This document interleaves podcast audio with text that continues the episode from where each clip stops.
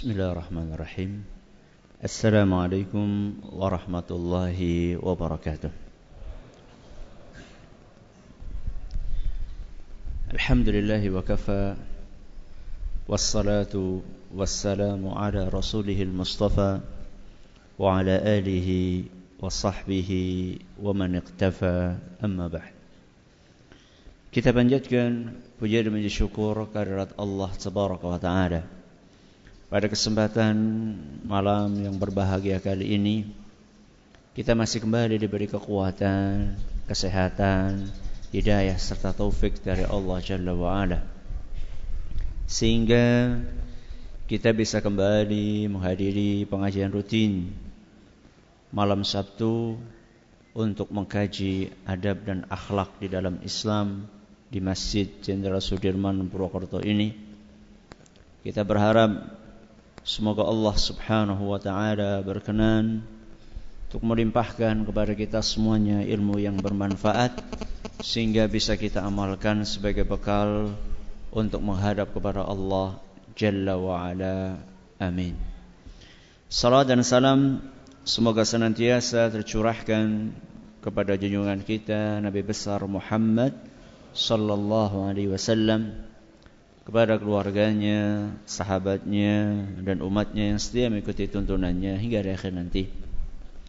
Para hadirin dan hadirat sekalian kami hormati dan juga segenap pendengar Radio Insani via streaming di mana pun anda berada, juga para pemirsa Surau TV dan Yufi TV yang semoga senantiasa dirahmati oleh Allah Azza wa Jalla.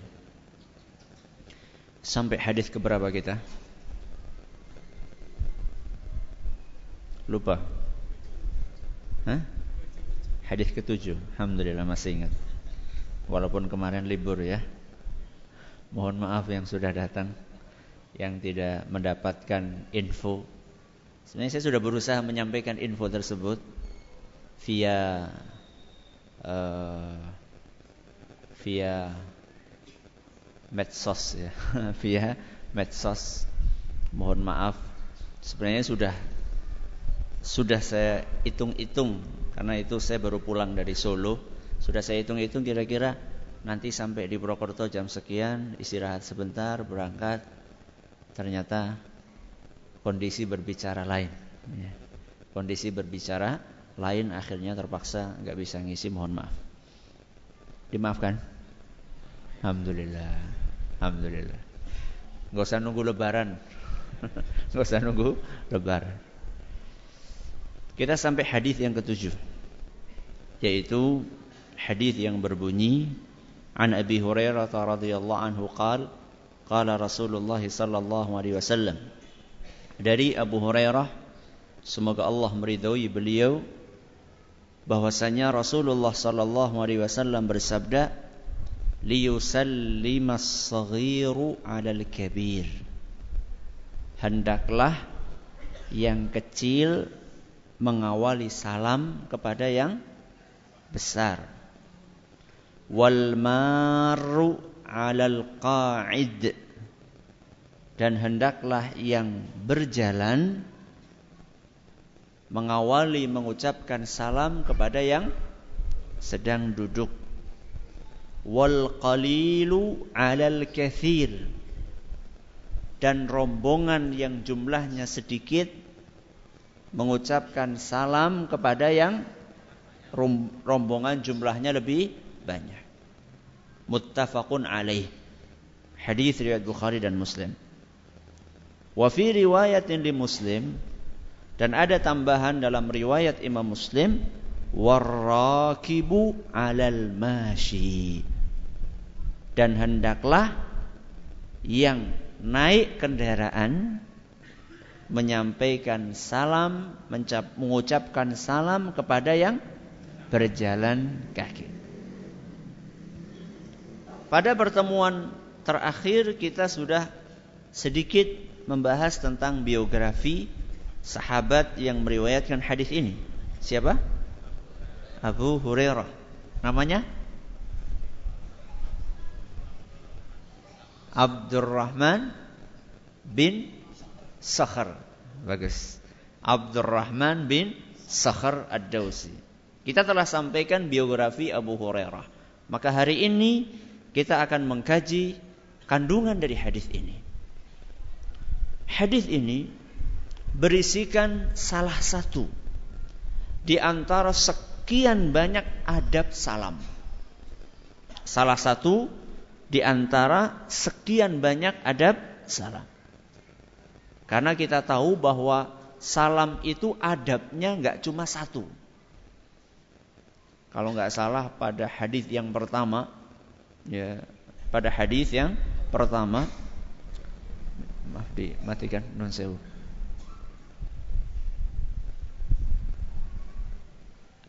Pada hadis yang pertama ketika kita membicarakan tentang hak sesama muslim saat itu ketika melewati hak mengucapkan apa? Salam saat itu kita sampaikan beberapa adab. Dan salah satu adabnya apa yang disebutkan di dalam hadis ini. Yaitu adab berkenaan dengan siapa yang seharusnya memulai mengucapkan salam. Siapa seharusnya yang mengawali mengucapkan salam kalau ada dua orang ketemu. Dalam hadis ini Nabi SAW menyebutkan berapa kondisi? Empat kondisi. Kondisi yang pertama kalau yang kecil ketemu sama yang besar. Kondisi yang kedua kalau orang yang berjalan berpapasan dengan orang yang duduk. Orang yang berjalan lewat melewati orang yang duduk. Kondisi yang ketiga kalau ada dua rombongan satu jumlahnya sedikit satu jumlahnya lebih banyak siapa yang seyogianya mengawali mengucapkan salam. Dan yang ketiga, yang keempat, kondisi ketika orang naik kendaraan melewati orang yang sedang berjalan. Empat kondisi ini diatur oleh Nabi kita Muhammad SAW. Siapa yang seharusnya dan seyogianya mengawali mengucapkan salam. Dari sini kita tahu betapa sempurna ajaran Islam. Betapa detilnya ajaran Islam.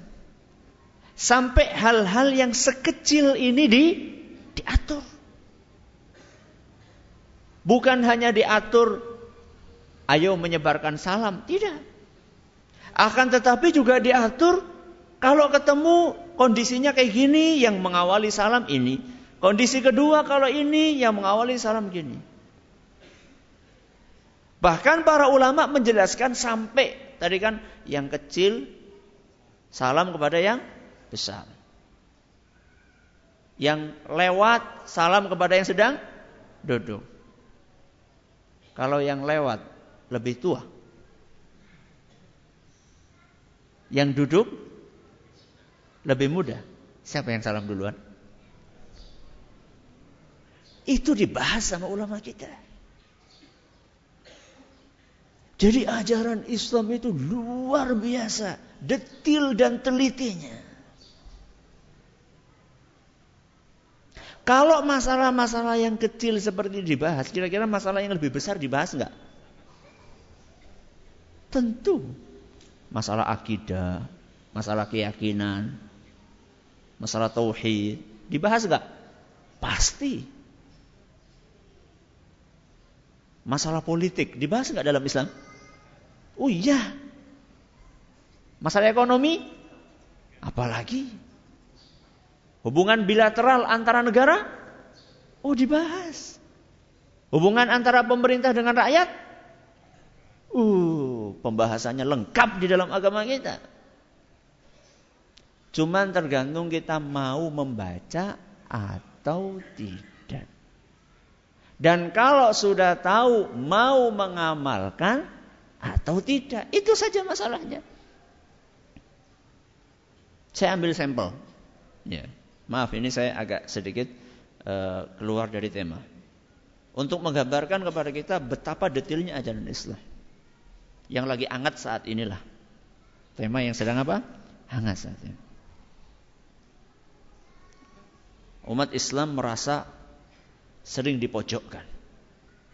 Merasa sering di pojok. Al-Quran dinista, ulama dihina. Terjadi beberapa intimidasi. Masalah yang seperti ini itu di dalam ajaran agama kita sudah dijelaskan bagaimana sikap yang seharusnya kita ambil.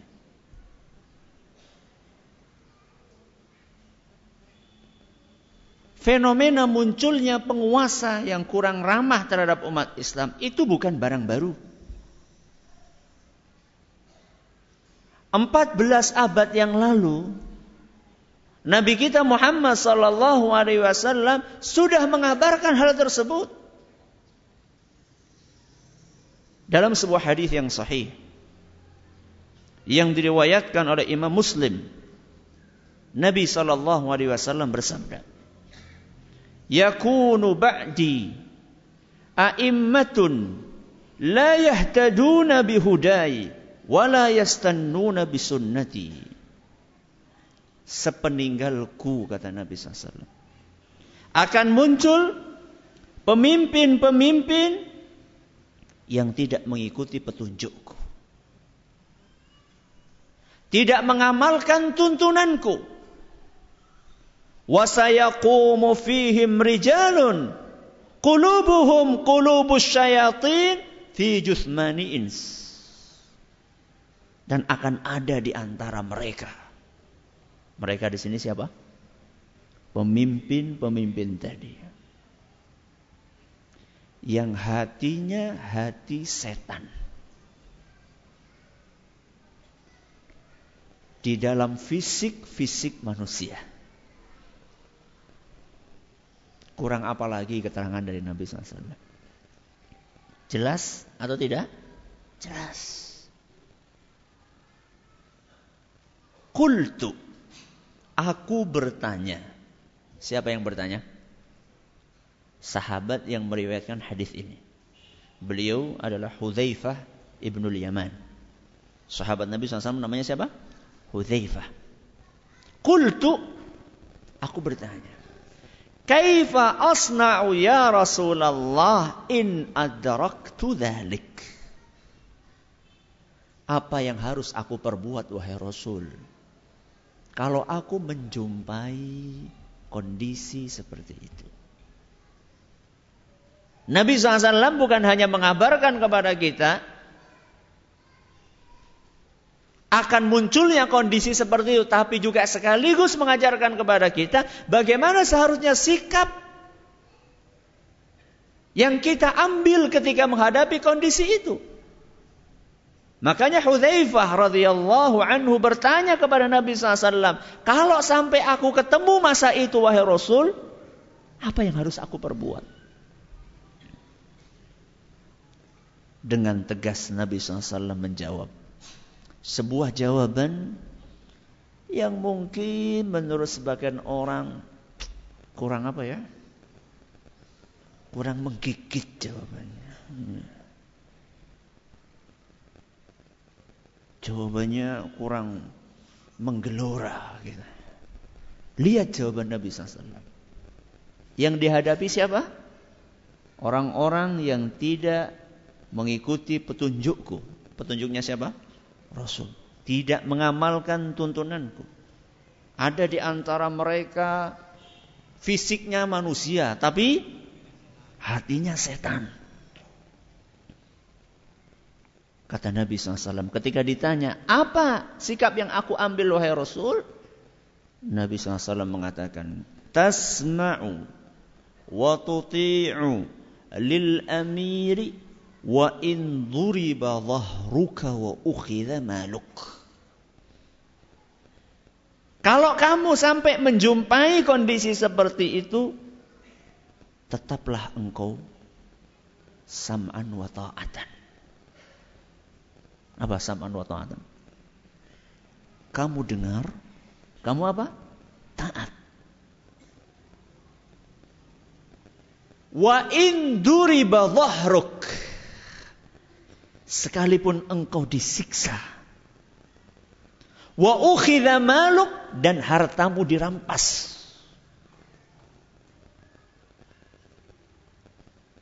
Nabi ulangi lagi.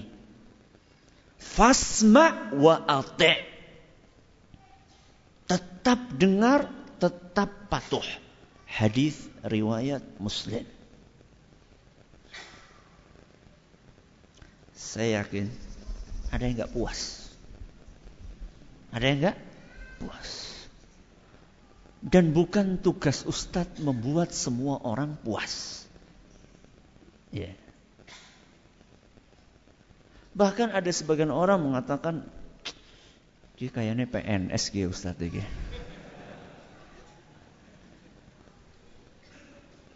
Saya bukan PNS. Alhamdulillah. Alhamdulillah jangan PNS ada yang Alhamdulillah tidak apa-apa. Jadi nggak ada hubungannya dengan saya PNS atau bukan PNS, bukan.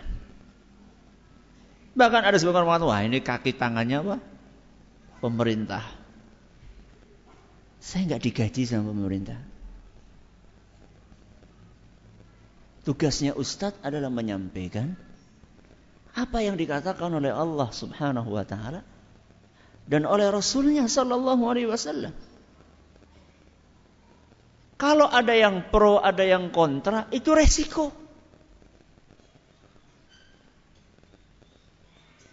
Wah, kalau kayak gitu enak dong. Jadi apa? Kok Ustad? Jadi pemerintah. Kalau gitu enak dong jadi pemerintah. Suruh apa? Sam'an wa ta'atan. Sekalipun di siksa, sekalipun di rampas. Enak dong jadi pemerintah kalau kayak gitu. Kira-kira ketika Nabi SAW memberikan solusi tadi buat kepentingan siapa? Pemerintah atau rakyat? Pemerintah atau rakyat? Rakyat. Masa kepentingan rakyat? Sudah diambil, dirampas hartanya, sudah disiksa, masih kon manut, boy. Itu buat kepentingan rakyat. Untuk menjawab pertanyaan ini, dan sebelum menjawab pertanyaan ini, saya akan bacakan hadis yang lain. Ini PR ya, akan saya jawab nanti. Jadi untuk kepentingan siapa? Ya, ini nanti jangan ingatkan kalau saya enggak jawab. Saya akan baca hadis yang lain. Dan hadis yang berbicara dengan nada yang sama, ini enggak cuma satu, dua, tiga. Puluhan hadis. Dan ini sudah jadi ijma para ulama. Bukan masalah khilafiyah. Karena ada sebagian orang mengesankan ini cuma bicara pakai apa? Modalnya cuma satu hadis, dua hadis, bukan, bukan. Hadisnya banyak, cuman waktunya gak cukup. Mau dijelasin apa? Semuanya. Saya ambil sampelnya saja yang paling gamblang. Saya baca satu hadis lagi. Nabi SAW bersabda dalam hadis yang sahih juga, riwayat Muslim. Khiyaru a'immatikum alladzina tuhibbunahum wa yuhibbunakum wa yusalluna alaikum wa tusalluna alaihim. Pemimpin yang terbaik adalah pemimpin yang dicintai oleh rakyatnya. Dan rakyat eh dan dia juga mencintai rakyatnya. Pemimpin yang terbaik adalah pemimpin yang dicintai rakyatnya dan pemimpin itu juga mencintai rakyatnya. Dan pemimpin yang terbaik kata Nabi SAW adalah pemimpin yang mendoakan rakyatnya dan rakyat juga mendoakan pemimpinnya. Pemimpin yang ter terbaik. Setelah itu Nabi SAW melanjutkan kebalikannya. Kalian pemimpin yang terbaik. Berarti washiraru a'immatikum. Pemimpin yang terburuk. Alladzina tubghidunahum wa yubghidunakum. Pemimpin yang terburuk adalah pemimpin yang dibenci oleh rakyatnya dan rak dan pemimpin itu juga membenci rakyatnya. Pada pada apa? Pada pada pecoan. Rakyatnya nggak suka pada pemimpin, pemimpin juga nggak suka sama rakyatnya. Watal'anunahum wa yal'anunakum. Dan pemimpin yang buruk adalah pemimpin yang dilaknat sama rakyatnya. Dan pemimpin itu juga melaknat rakyatnya. Saling apa? Saling laknat. Begitu mendengar apa yang disampaikan oleh Rasul SAW. Kila. Ada seorang sahabat yang langsung bertanya. Ya Rasulullah. Afala nunabidhuhum bisayf. Wahai Rasul. Tidakkah saat itu kita angkat senjata? Apa maksudnya? Revolusi. Kudeta. Berontak. Tidakkah lebih baik saat itu kita memberontak kepada pemerintah tersebut? Apa jawaban Nabi SAW? La. Apa la? Utuh naam loh. Apa kata Nabi? La. Tidak. Ma aqamu fikumus salah selama pemerintah kalian menegakkan sholat di tengah-tengah kalian. Kemudian Nabi SAW mengajarkan sikap yang proporsional. Wa idza ra'aitum min wulatikum syai'an takrahunahu fakrahu amalahu. Kalau kalian melihat ada hal-hal yang tidak baik di dalam diri pemerintah kalian. Bencilah perbuatannya.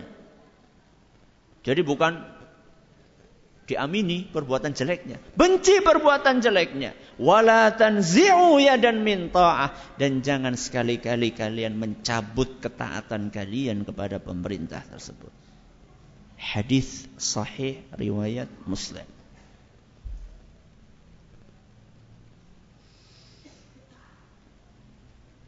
Apa tadi PR-nya? Untuk kepentingan siapa?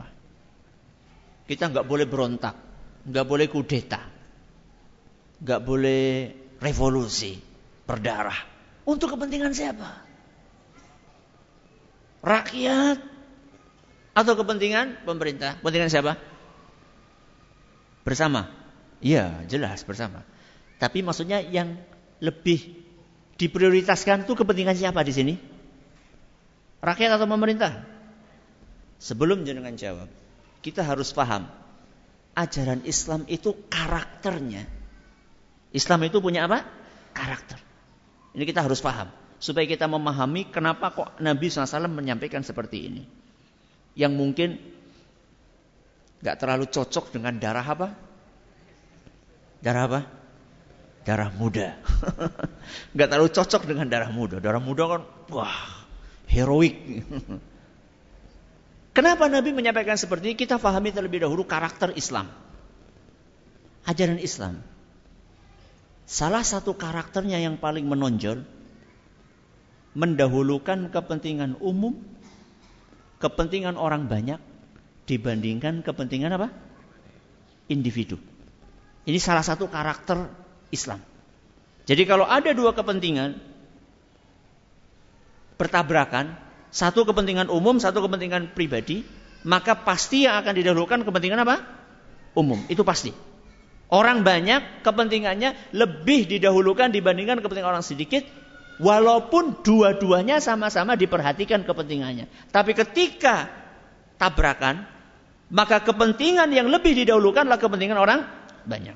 Sekarang saya tanya, Jumlah rakyat sama penguasa banyak mana?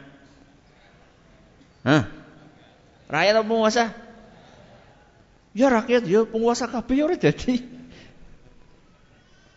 Jumlah rakyat itu lebih banyak dibandingkan jumlah penguasa. Ketika Nabi SAW dalam hadis yang barusan kita baca melarang untuk kudeta. Kudetanya rakyat yang jumlahnya lebih banyak terhadap pemerintah yang jumlahnya lebih sedikit. Pasti yang akan diuntungkan pertama kali adalah yang jumlahnya banyak. Yaitu siapa? Rakyat. Kok bisa Ustadz? Oh, sudah lupa ya? Tahun 98. Apa? Order. Jadi ada orba, ada orla, ada orba, ada order. Ya. Orla, orde, lama. Orba, orde, baru. Order, orde reformasi. Masih ingat order? ketika heroik ya reformasi reformasi. Pemerintah yang saya berkuasa dan sekali lagi saya nggak ada kepentingan sama Pak Harto. Ya saya bukan keluarga cendana. Ya. Apa yang dialami oleh masyarakat Indonesia saat itu? Aman nyaman tentrem atau sebaliknya? Situasi mencekam. Ekonomi stabil, jatuh terpuruk. Sosial politik lebih gak jelas lagi. Nyawa, nyawa di mana-mana jadi korban. Yang jadi korban siapa? Siapa? Penguasa? Penguasa itu punya hal-hal yang bisa melindungi dia. Rakyat yang jadi korban. Berapa mobil yang dibakar? Berapa toko yang dirusak? Berapa nyawa yang ditumpahkan? Apakah itu akan terulang? Na'udzubillahi min dzalik. Na'udzubillahi min dzalik. Ya. Ini satu contoh bahwa masalah besar di dalam agama kita sudah diatur. Cuman masalahnya kita mau untuk membaca dan mengamalkan atau tidak. Ya. Sekali lagi, mungkin ada yang belum puas. Bukan tugas ustadz untuk apa? Memuaskan semuanya. Silahkan dipikirkan kembali, ya. Mudah-mudahan ada manfaatnya. Kembali kepada tema kita. Apa tema kita tadi? Bukan kudeta tema kita. Apa temanya? Salam. Masalah apa? Salam. Aturan siapa yang seyogianya mengawali salam? Aturan ini bukan aturan yang tanpa tujuan. Bukan aturan yang tanpa hikmah. Bukan aturan yang garing, yang saklek, wis pokoknya manut baik. Akan tetapi aturan ini ada maksudnya. Kenapa kok yang kecil suruh mulai salam kepada yang besar? Kenapa yang jalan suruh dan duduk? Kenapa bukan sebaliknya? Ini ada maksudnya. Sebagaimana telah diterangkan oleh para ulama kita berdasarkan dalil-dalil yang lainnya. Kita awali dengan kondisi yang pertama. Liusallim as-saghir alal kabir. Apa yang pertama? Hendaklah yang kecil mengawali salam kepada yang besar.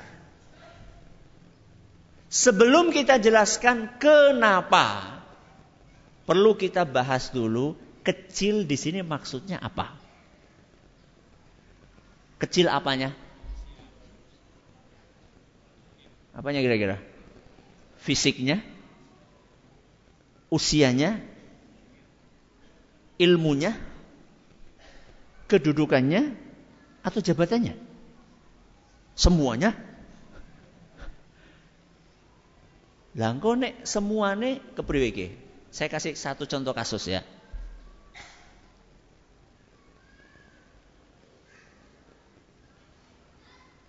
Bos sama karyawan.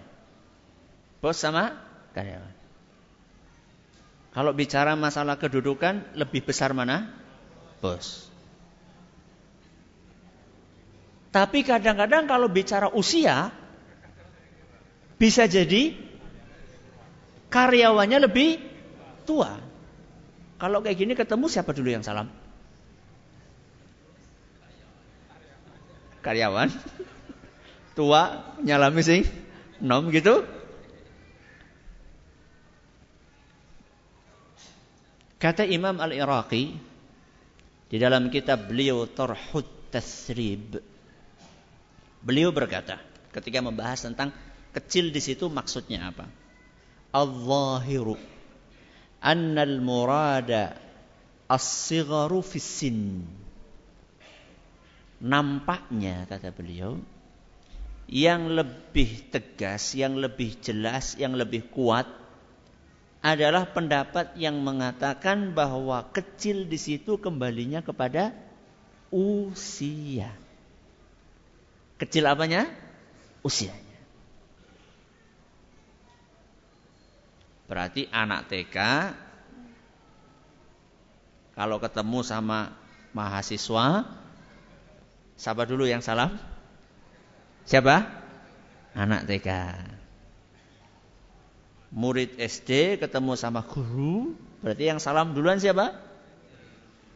Murid SD-nya. Ya. Anak ketemu sama siapa? Orang tua, maka yang salam duluan siapa? Anak. Kalau kondisinya seperti yang tadi saya tanyakan. Bos sama apa? Karyawan. Bosnya lebih tinggi, lebih besar kedudukannya. Tapi karyawannya lebih tua.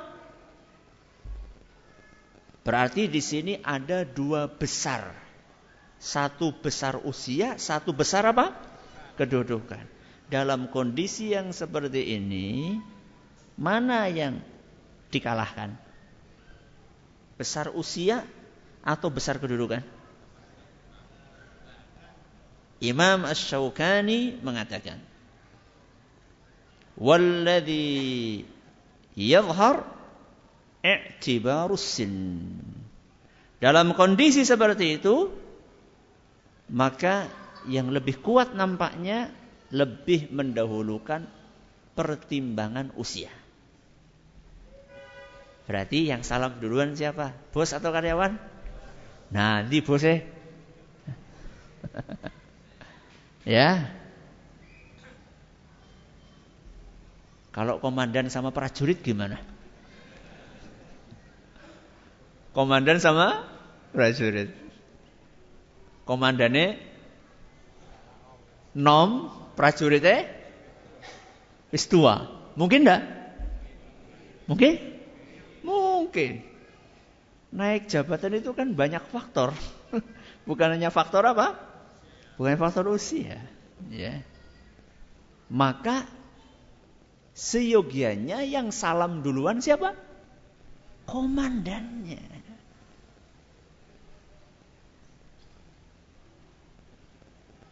Ustadz sama jamaah pengajian. apa? Ustadz sama sama pengajian. Nun sewu ya. Saya kelahiran tahun 80. kelahiran tahun 80. Berarti sekarang usia saya 37. Kalau dari wajah yang ada di hadapan saya kayaknya banyak yang usianya di atas 37 nggih? Banyak. Kalau kita ketemu seharusnya saya duluan yang salam. Seharusnya. Ya. Maka kalau misalnya jadikan ketemu saya kok saya nggak salam duluan, tolong diingatkan. Saat kok wingi mulang kayak gini. Tuh, tapi yang benar tuh mengingatkannya. Tidak apa-apa diingatkan. Kita kan belajar untuk apa? Untuk diamalkan. Loh kalau kita belajar nggak diamalin buat apa? Belajar. Ya. Nah, berarti liyusallimus shaghir al kabir. Yang kecil mengawali salam kepada yang besar. Kecil di sini kecil apa tadi? Usia. Nah, sekarang baru kita masuk. Kenapa? Ke kenapa? Kenapa kok yang kecil, yang muda suruh mengucapkan salam kepada yang tua? Kenapa? Para ulama kita menjelaskan karena hak orang tua untuk dihormati. Karena hak yang usianya lebih tua, ya ini lebih pas kalau orang tua nanti kesannya apa? Hanya bapak dan ibu. Karena hak orang yang usianya lebih tua untuk dihormati.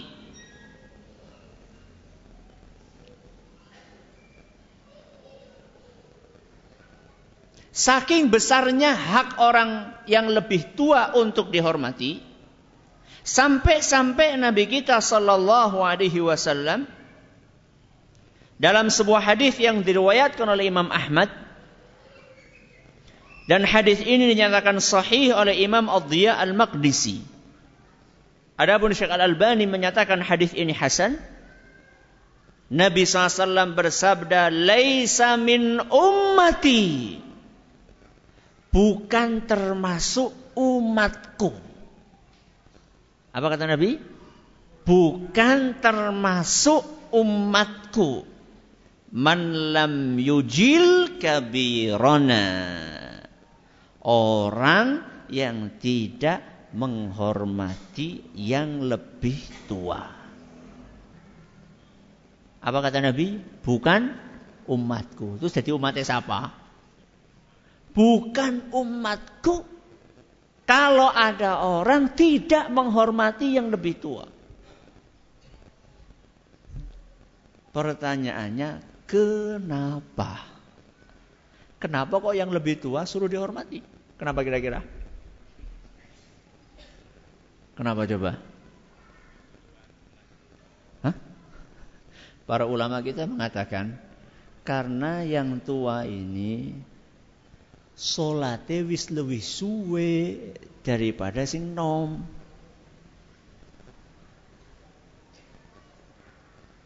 Puasane lebih akeh, lebih lama, lebih banyak dibandingkan yang muda.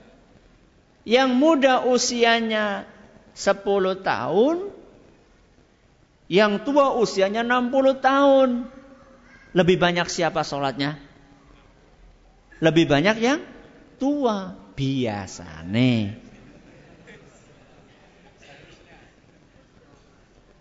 Nah, nek tua-tua keladi Semakin tua semakin menjadi-jadi. Ya minimal beragama Islam lebih suwe dinimbang jenengan. Alias KTP Islam itu lebih suwe gitu. Ya. Itu alasannya. Maka yang seperti ini harus kita biasakan. Di dalam rumah kita pertama kali. Menghormati yang lebih tua. Istri. Kepada siapa? Suami. Ya. Biasa, biasanya ya, biasanya. Suami kan biasanya lebih tua daripada istri. Biasanya. Hmm. Maka istri harus ngasih contoh. Begitu suaminya masuk, dihormati sebagai orang yang lebih tua sekaligus sebagai suaminya. Begitu suami masuk, Assalamualaikum, Waalaikumsalam. Sua, istri langsung menyambut, mencium tangan apa? Suaminya. Menyiapkan tempat duduknya, anduknya semua sudah disiapkan. Begitu jenengan istrinya yang guyune guyu mandan sepet kayak begitu iya Saya nggak tanya sama ibu-ibu. Saya tanya sama bapak-bapak. Begitu? Kadang-kadang. Itulah pentingnya ngaji, Pak. Bojone dicek ngaji. Aja mangkat dewek. Oh ini kan yang yang senang siapa? Jenengan kan? Istrinya jadi tambah ilmu, diamalkan. Ya. Anak itu akan nyontoh apa yang dia lihat. Kenapa kadang-kadang anak-anak sampai usianya 20 tahun ketemu bapaknya nggak pernah cium? Nah, kenapa? Kadang-kadang ketika ditanya malu. Sudah mahasiswa ketemu bapaknya apa? Cium tangan malu. S1 kok. Oh, S1 ya. Ya. Mungkin, mungkin pemicunya adalah karena dia nggak pernah ngelihat ibunya seperti itu sama bapaknya. Assalatu wassalamu ala Muhammadin wa ala alihi wa sahbihi ajma'in wa Kita akan ringkas pengajian kita hari ini bahwa di dalam hadis yang kita baca Rasulullah SAW mengajarkan salah satu di antara adab etika mengucapkan salam. Yaitu siapa yang seyogianya untuk mengawali mengucapkan salam. Kita awali dengan kondisi yang pertama tadi yaitu ketika dua orang berpapasan, yang satu kecil, yang satu besar. Dalam kondisi seperti itu maka yang mengawali mengucapkan salam adalah yang kecil. Lalu tadi kita bahas bahwasanya kecil yang dimaksud di sini adalah kecil secara usia. Ya, kecil secara usia alias yang lebih muda. Kemudian kita tutup pembahasan tadi dengan menjelaskan bahwa kenapa kok yang kecil yang salam duluan kepada yang yang besar, yang muda kenapa salam dulu kepada yang lebih tua? Alasannya apa tadi? Karena orang yang lebih tua memiliki hak untuk dihormati. Memiliki hak untuk dihormati oleh yang lebih muda. Dan nanti kita akan bahas dengan izin Allah Subhanahu wa taala kalau misalnya yang tua salam duluan gimana? Ya, kalau tadi kan aturannya kan apa? Yang muda ke yang tua. Nah, kalau misalnya ternyata yang salam duluan yang tua gimana? Dosa apa kepriwe? ya. Nanti kita akan bahas insya Allah pada pertemuan berikutnya. Dan tadi kayaknya ada yang kelewat dan ini penting sekali. Ketika saya bahas masalah kudeta tadi. E, sebagian orang ketika membaca hadis ini dan hadis yang serupa perintah untuk sabar sabar dan sabar menghadapi penguasa yang uh, tidak yang kurang ramah ya terhadap umat. Itu mengesankan bahwa sabar sabar ya menang baik berarti. Jadi sabar itu seakan-akan identik dengan sikap apa? Sikap apatis. Seakan-akan orang yang sabar ya kur duduk berpangku tangan duduk manis ora ngapa-ngapa. Ini keliru. Pemahaman itu keliru. Jadi sabar itu bukan berarti diam saja, enggak.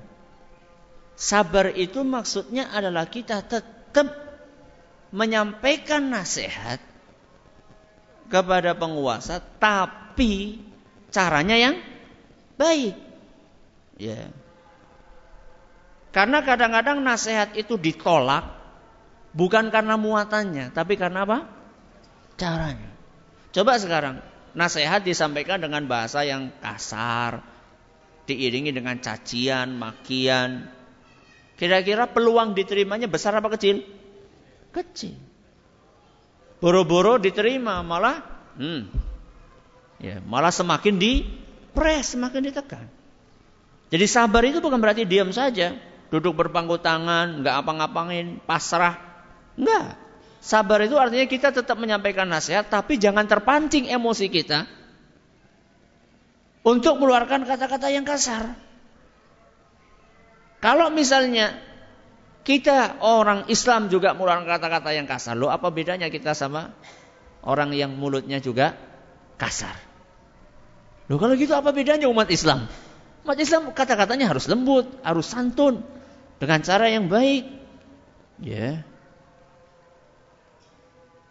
Sabar juga berarti kita mendoakan Ya.